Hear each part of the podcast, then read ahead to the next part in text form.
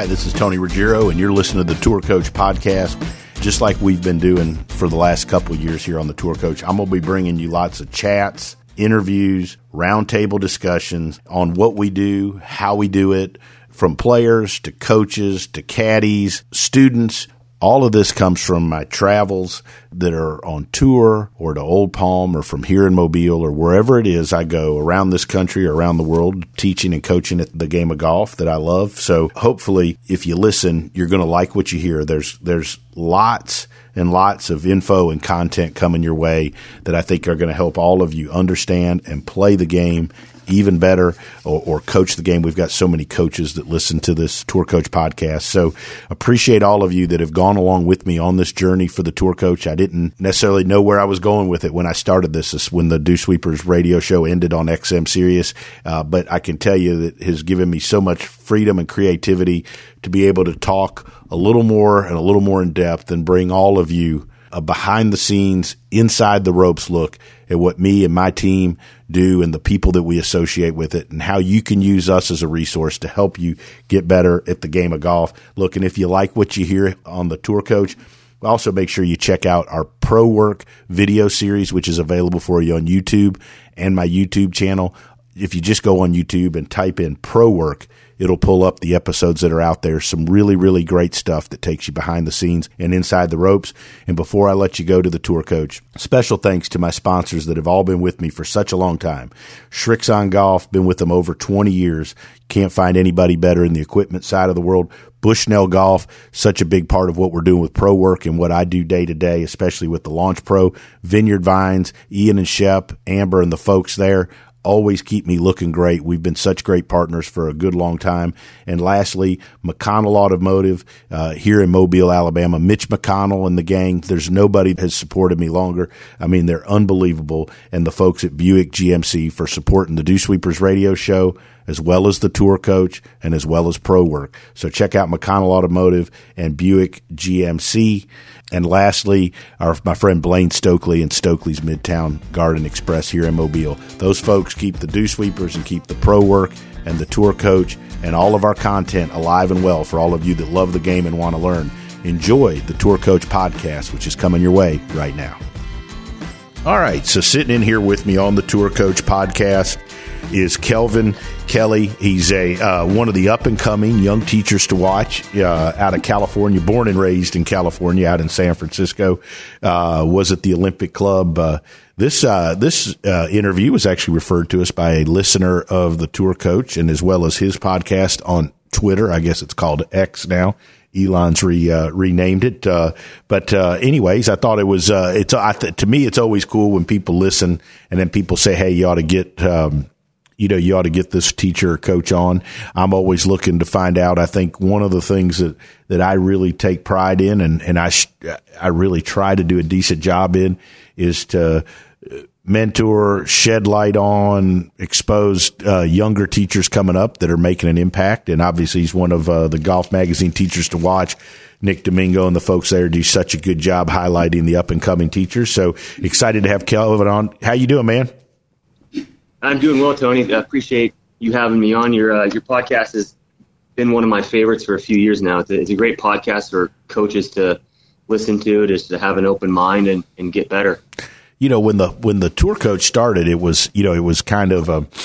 Uh, it was actually Lucas Glover's idea of all things. Uh, but oh, okay. when, back when I was working with him, but uh, I had been on XM, Sirius XM, PGA Tour Radio for you know 13, 14 years, something like that and it was all golf instruction. And then it, and then when we just, when we left there and that deal ended, it was like, well, what do you do? Do we keep doing something? And I mean, you know, from all the stuff you do, you also kind of don't mind a break a little bit. You know, uh, 14, 15 years or whatever it was doing radio was, was, was, uh, plenty, but uh, I'm enjoying the heck out of the podcast and doing this and uh, enjoy the opportunity just to sit and talk and talk golf. And when it started, I mean, like we have tons of just golfers. Obviously, somebody driving around listening to you and I is a golf nut, right? I mean, and loves yeah. golf and all of that. Or, I mean, you know, this probably wouldn't be the podcast for somebody like just trying to entertain themselves. You got to love the game of golf to be listening. But uh, we have, but it's morphed into where we have so many teachers and coaches listening to this, which wasn't the initial kind of idea for it, but that's kind of what it's turned into. But it's turned into a pretty cool thing. So I'm looking forward to learning about you. Uh, I've read some stuff, heard some stuff. Obviously, uh, tell me a little about your golf. I'm always fascinated by coaches and their journey, how they get to where they are. How did what made you want to coach? What made you want to teach? What guided you along the way? Those stories are the things that always interest me, fascinate me. I'm vocal about my upbringing under some great teachers and the folks that have taken an interest in me. Looking forward to hearing about yours. Yeah, so see, I'm 38 years old. Like, like you mentioned, I'm born and raised, pretty much stayed in California. Although I spent a lot of time traveling with golf and traveling, watching um, other instructors teach as well. Went to Cal State Northridge years ago down in San Fernando Valley in Los Angeles, and first started working at a course called Rustic Canyon. I actually started off in the cart barn there, my summertime job, and then worked my way into the shop, and then got into the PGA program and fast forward, worked my way up to a golf course up here in Northern California at Healdsburg. Started teaching a bit, doing the PGA program, uh, knocked that out. Then I was fortunate enough to um, start working and teaching out at Sonoma Golf Club. Used to host, host the Charles Schwab Cup mm-hmm. finale, and then I was out there for a few years. And I was extremely fortunate to get the uh, or to start working and teaching out at Olympic Club out here in the Bay Area. Started to kind of, I guess, build my stable of players or grow my business a bit, and then was able to break away and do my own thing as an independent contractor about three, four years ago. So now I teach at a practice facility called Mariners Point out here in Foster City and Peacock Gap in San Rafael. They're about an hour apart. Um, one's 30 minutes north and of San Francisco, then one's 30 minutes south of San Francisco. So I am right in the right, living right in the middle in good old San Francisco here. Um, although it's not as bad as the media says, I, I promise. I mean, it's still bad, but it's not not as bad. Uh, it's yeah. not as bad. It's not good. I can't. I gotta be honest. It's not good, but it's not as bad as what you. I mean, that's a conversation for a totally different day. I was, you know, dur- yeah, yeah, during the that. during the PGA during COVID, which was out there at Harding Park. I was out there, yeah. and that was when everything was shut down, and we were in a um, we were in a uh, an Airbnb, and and you know, Lucas had had a, you know, he had somebody come in to cook and all that. It was wild.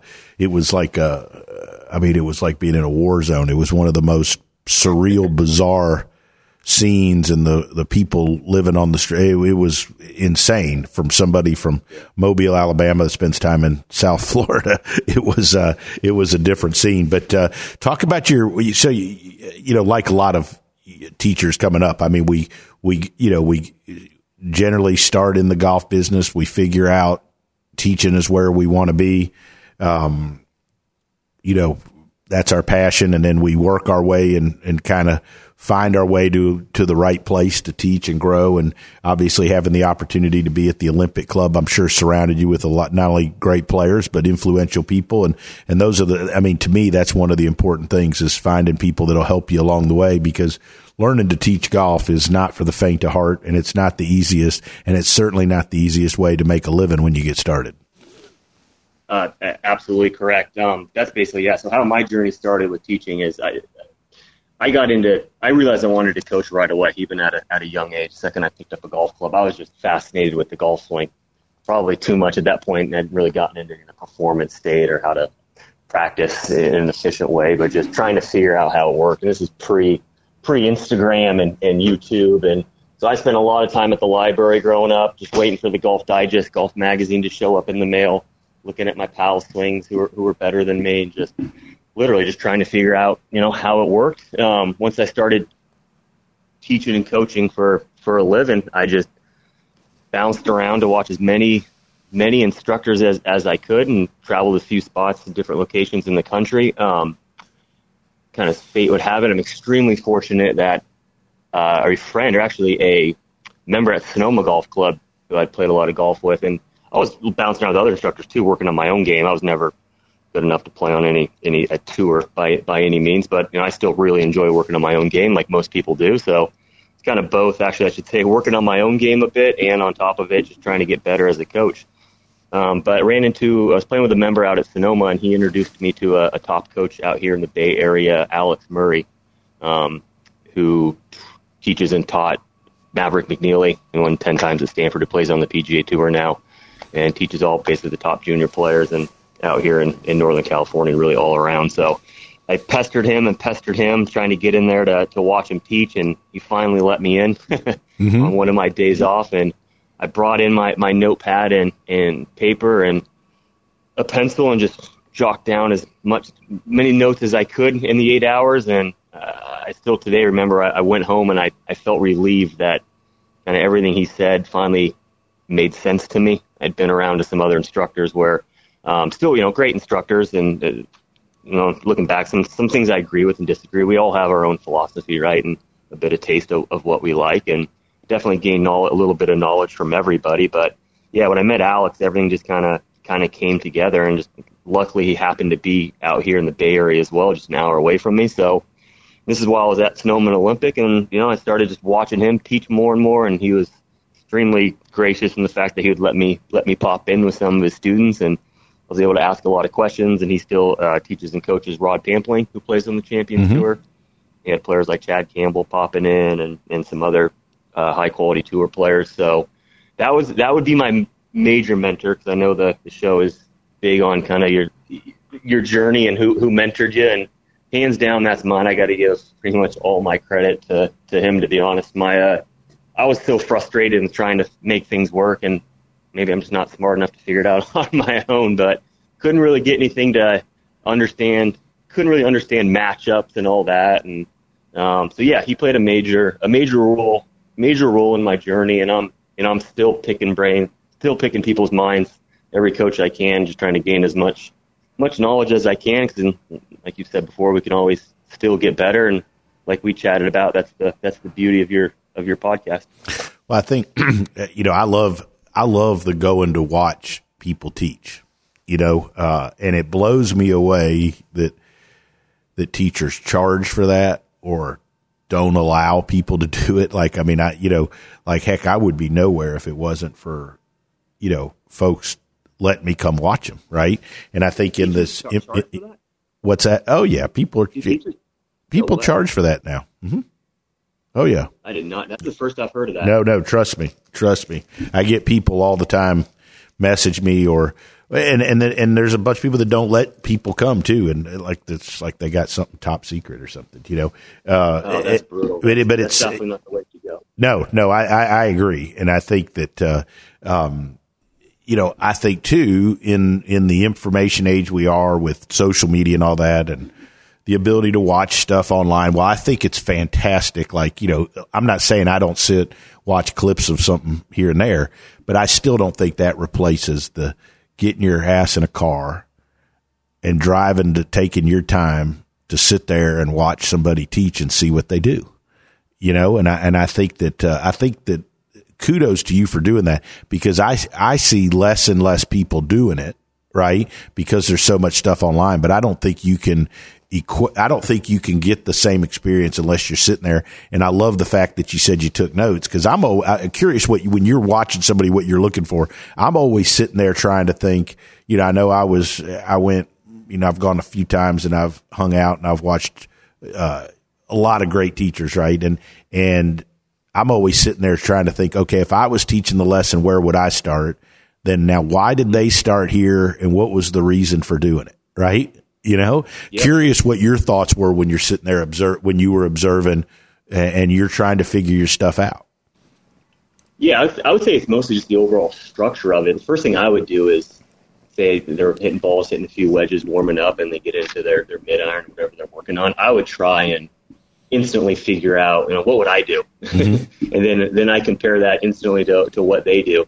And then for me, it, I think it's mostly the communication, how they communicate it, and obviously that, that's another art of, of teaching is getting the you can know all the information, but getting your point across and getting the student to retain it is, a, is another ball game. And just how he goes about how the how the teacher goes about you know putting their hands on them, moving them around, or using video, or giving them any sort of augmented feedback in between shots. Is it five balls, take a break, uh, in a bit more variety practice? How how many off speed shots are they hitting? Just and even just the the conversation of person to person, what they're trying to get out of their golf and building the relationship with that person. Um, one thing I've I've learned is I'm not a, me personally. I'm not a tip teacher where a student comes in and I'm going to throw a band-aid on their yeah, swing unless it's one same. of my students going out. Yeah, unless it's one of my students going out for a round and look, I, I'm hooking in, you know, get me through the round. That that's obviously a bit different, but uh, I think it's important to build a relationship with somebody and, and have the student have a long-term plan to get better, and they have a solid foundation. They can you know, have something to fall back on when they hit their their peaks and valleys. So, yeah, just the overall communication, I would say, just how they build that rapport. Um, obviously, some of the technical stuff, but yeah, I, I still like doing it as a, as a refresher. Sometimes every probably six months, I'll actually video or record uh, with my students' permission my my lesson just to hear myself talk. And you know, it's easy to, to fall into a rut and not pay attention to what you're saying. And I recorded one of my conversations like three four months ago, and I um, luckily it was a returning student, and I had a good rapport with them. But I got home and listened to it. I'm like, man, I, how is this guy even coming back? I don't think I, you know, there's information overload and some other things I needed to work on, but um, that's the beauty of teaching, right? You're always always trying to get better as a coach.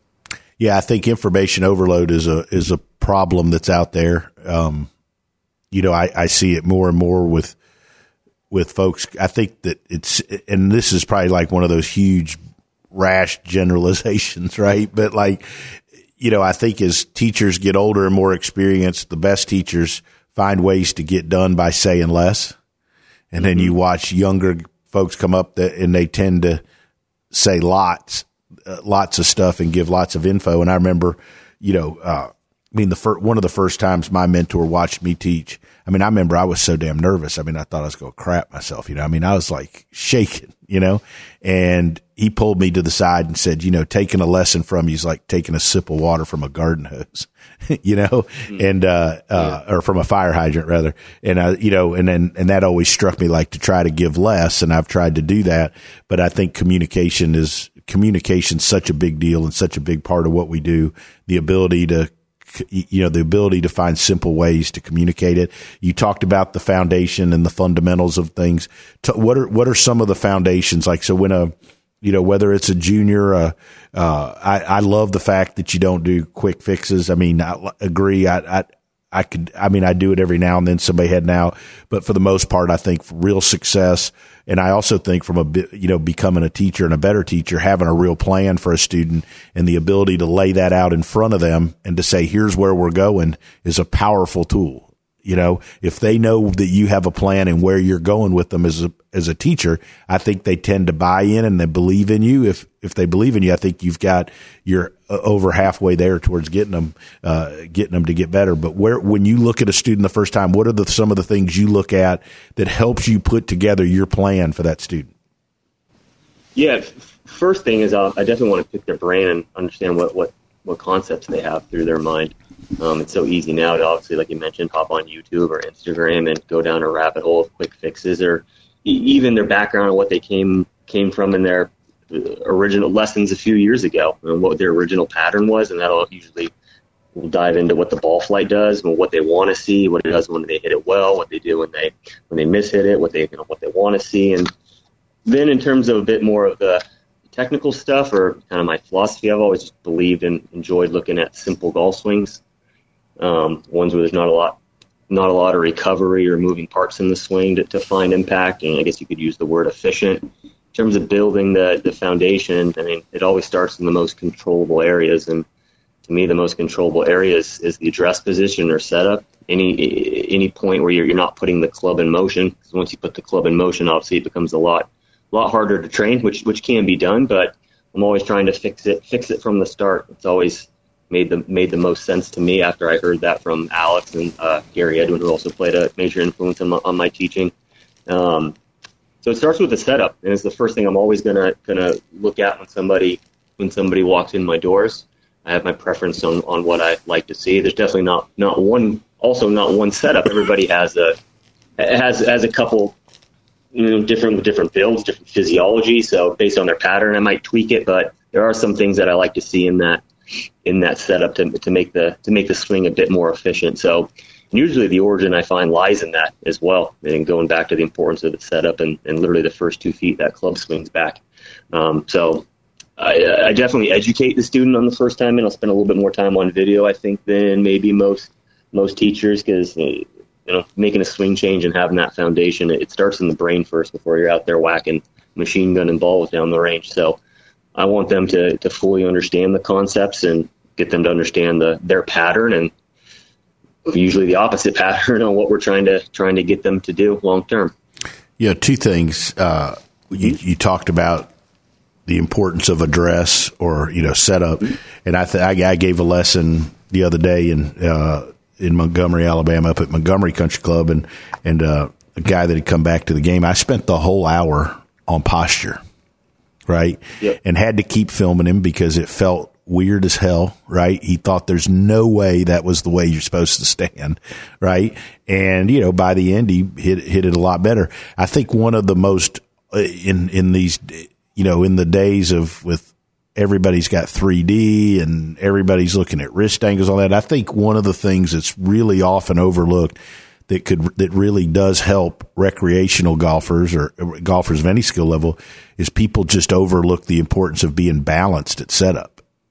You know they look at a yeah. lot of other things but like and you like you said there's a lot of different postures a little different ways to do it but like to me balance and being balanced is never going to go out of style. Yeah it, never will. You, all good swings will have some sort of, of balance if, if you wanted to use that word sure i'll definitely get them to understand the difference between pressure and weight i, I use the term throwing angles it's if I could best describe it o- over a podcast, throwing, throwing throwing posture angles is if you're looking at somebody face on, um, they're almost in it, it, their body and arm structure and trail arms almost in a position where it, it, looks like they're getting ready to, to throw a ball or hit the golf ball mm-hmm. forward mm-hmm. to the target, which is which is obviously where we want the ball to go. So it's a little bit different than what most people think of as the usual posture, where the ball is in the middle of their feet and their upper body is directly over their lower body and everything's neutral. I, I like to see some levels and angles or the lead side's a bit higher than the trail side and giving it the, the Ben Hogan arms or the Peter Thomson arms with the right side below the left and a tucked right arm and bit pressure forward and the, the mass behind the ball and um, I call it body shape and throwing shape. It looks like you're getting ready to throw a ball forward and that's really where the efficient part starts. Yeah, I think that uh, you know I do a lot obviously with uh, resistance bands and athletic movements. I think that it's easier to help folks learn things, especially if you can relate it to other athletic movements and you know rotary mm-hmm. motions. I, you know, I like the idea. I use the analogy of throwing a lot. We'll throw a soccer ball type thing. You know, uh, help them learn to load into their trail side and release and how you throw. Uh, when it comes to tech, I always ask this question to young teachers: How much how much do you use tech in a lesson? I, this is as much I, you know, part of doing this podcast is I, I learn from the folks that I bring on and, and just curious, like, uh, I love what you said about explaining and sitting down and explaining to the student where you're going and why. I think one thing that gets often overlooked is it really taking the time to explain to the student why you think something's important and why they should make the change.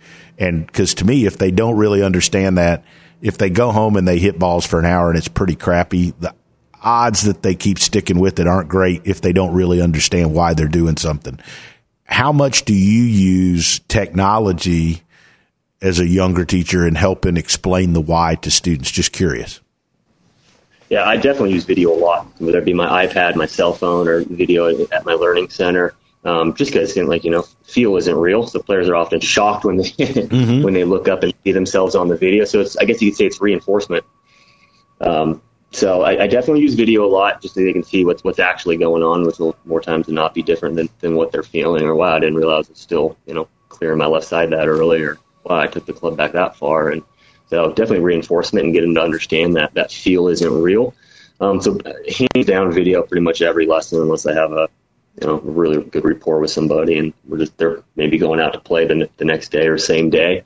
Uh, I was fortunate enough to, to get a TrackMan a few years back, and you know, I'll pull that out in terms of show my numbers of students if I need validation. yeah, things don't lie for the mo- for the most part. So I'm like, hey, look, you know, you're six six degrees down and across it. You know, oh, like, no, I can hit it from the inside. Well, look, you hit 20 balls and they're all, you know, seven degrees from the outside and get him, get him to show it. So it's, it's nice to have uh, an absolute with that measurement. But in terms of the TrackMan, I'll even, and that's mostly for me. Rarely do I do I even really show the student unless we're doing some shot shaping to get them to match up a feel. But that's a little bit for me to, to I mean, I'll get a role in the majority of my lessons, but I'm taking a look at it, not necessarily sharing sharing that information with my student. Um, I find being out here too with the with the in the tech capital of the world, they they gravitate towards that TrackMan man. They uh, oh, yeah. they become obsessed with it.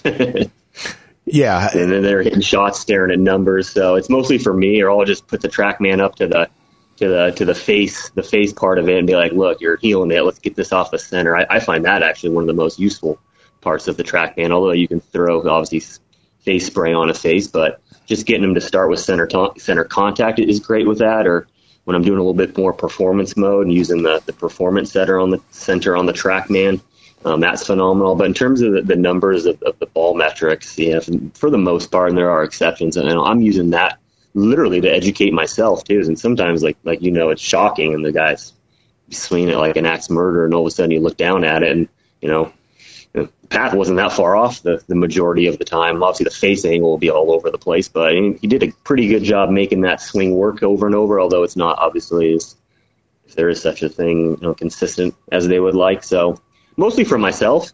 Um, a huge, huge fan of of mirror work and that's kind of a staple of, of what I teach and getting students to kind of to elaborate on your question as well, getting students to understand their pattern, what they're looking for, and going old school, really getting them in front of a mirror or reflection, any sort of way they can get feedback. And you know, mirror work's done with your looking into a mirror with your head up, not in front of a mirror with your face on the ground. Mm-hmm. Looking into a mirror and doing slow, deliberate swings and checking positions, then looking down at an imaginary ball and capturing that feel and you know blending that into hitting balls. So a little bit of mirror work that matches or video that matches up into the mirror work, so the player can start training themselves properly. And obviously that starts with understanding their ball flight and their tendencies. That is old school. I love it. I, I, I use.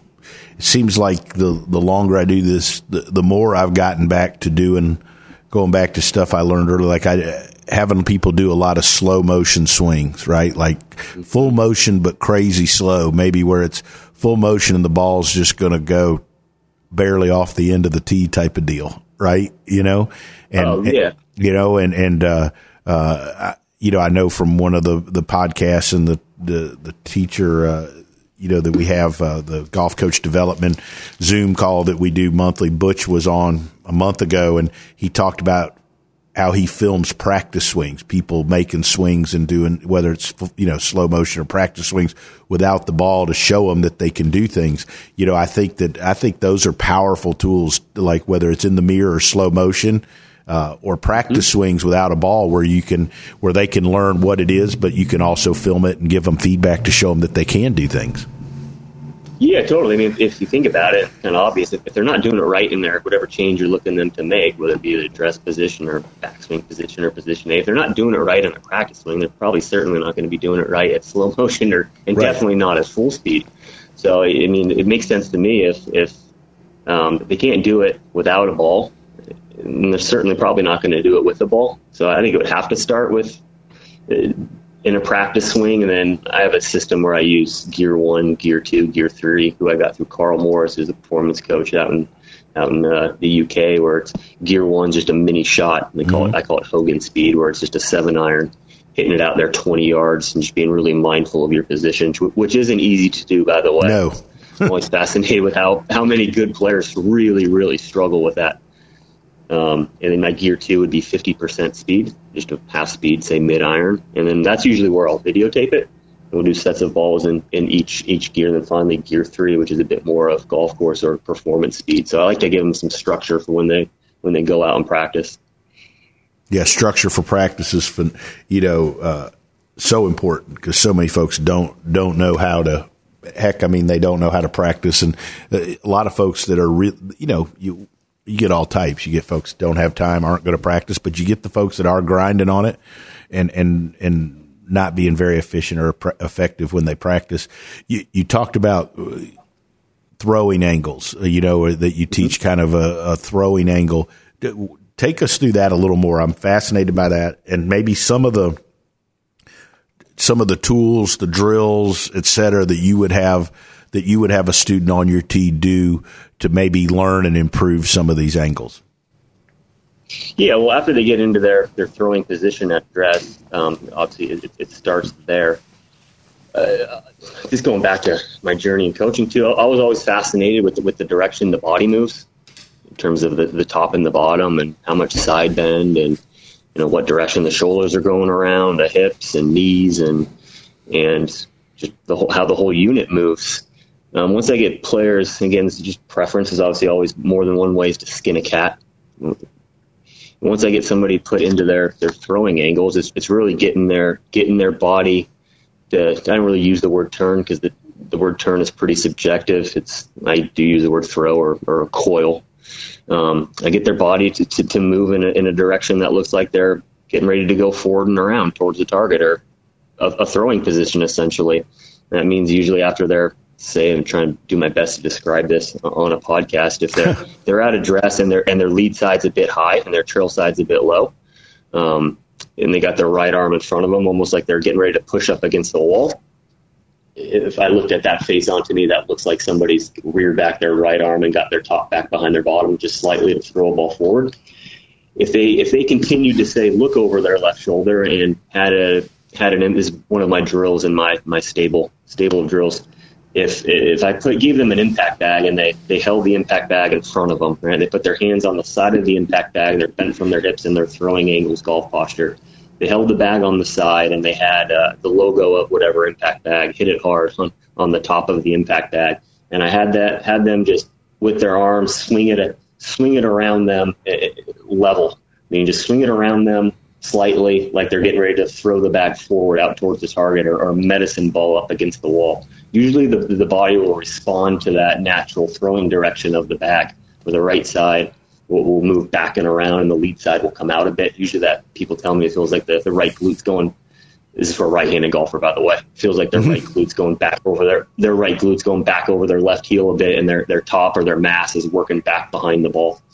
So I, I love any kind of small bag bag throws to, to keep it simple. Not pretty much eliminates the and you get more serious golfers listening to your podcast, eliminates a little bit more of the left side bend or the or the tilt down. Yeah. I, I try and avoid that word. I don't like when players tilt down. Um, a tilt would be obviously for a right-handed player where it looks like their upper body's going down into the ground. On, on, the throwing throwing analogies, to me that looks like a person throwing a ball straight into the ground. Yeah. Um, and, and, and when they do that, they have to recover with their legs, and then, then they're throwing a ball back up because what what goes down, what tilts down, has to tilt back and up. So there's a lot of recovery in the swing. So if they don't have a lot of left side bend or tilt and, and, their body gets into that throwing position, their body can work forward and around and they can hit it with their mass and that eliminates a lot of excess body motion.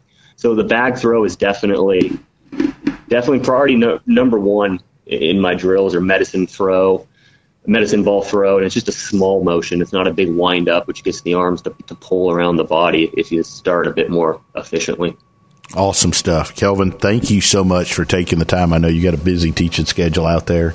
Uh, appreciate you taking the time and reaching out and, uh, kudos to the gentleman on, uh, I think it was a gentleman on X or Twitter that uh, recommended you coming on. Awesome stuff. Great insight. Very cool to, to chat with you. Hopefully we'll do this again, maybe run into each other, get to chat more about golf, but appreciate you sitting in. Let everybody know how to find you out there. Uh, you know, find out where you are, how to get more about your instruction and so forth?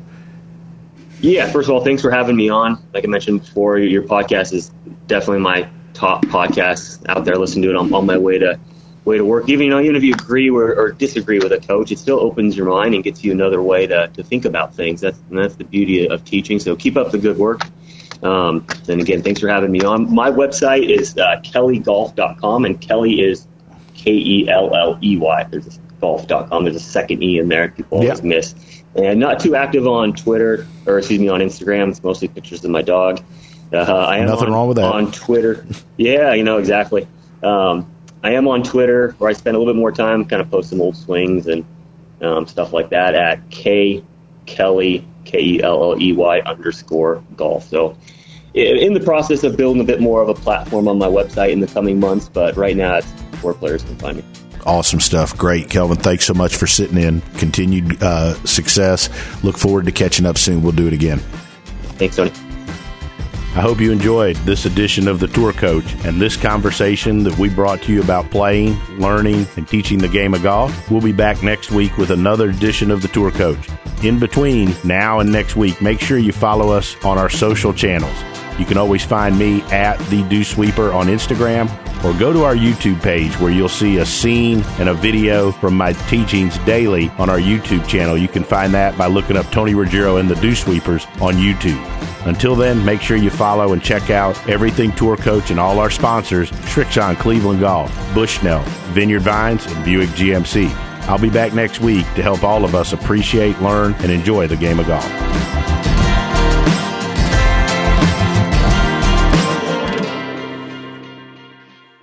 Hi, this is Tony Ruggiero. And look, recently, several teachers I know and several players have had some scares with skin cancer. In fact, I recently went and saw a dermatologist here in town, and I had a couple things frozen off eyelid, my face, my earlobe, and not getting any younger. And I know I know it's getting to that time of the season where it's cooler, but look, being in the sun is a real deal, and I've not been very good to be totally honest. My whole career at using it at all because I didn't like how greasy it was how hard it was to get off your hands, how it clogged up my pores. And then I found this sunscreen, Visor Skincare. It's clear, it goes on, it doesn't dry you out, it isn't greasy. It's like you didn't put anything on it. By far, it's the best sunscreen I've ever used. Without a doubt, is the easiest to use. And we've got a discount code for all of you. All you have to do is go to visorskincare.com is use our code word Dew Sweeper. VisorSkincare.com, code word Dew Sweeper.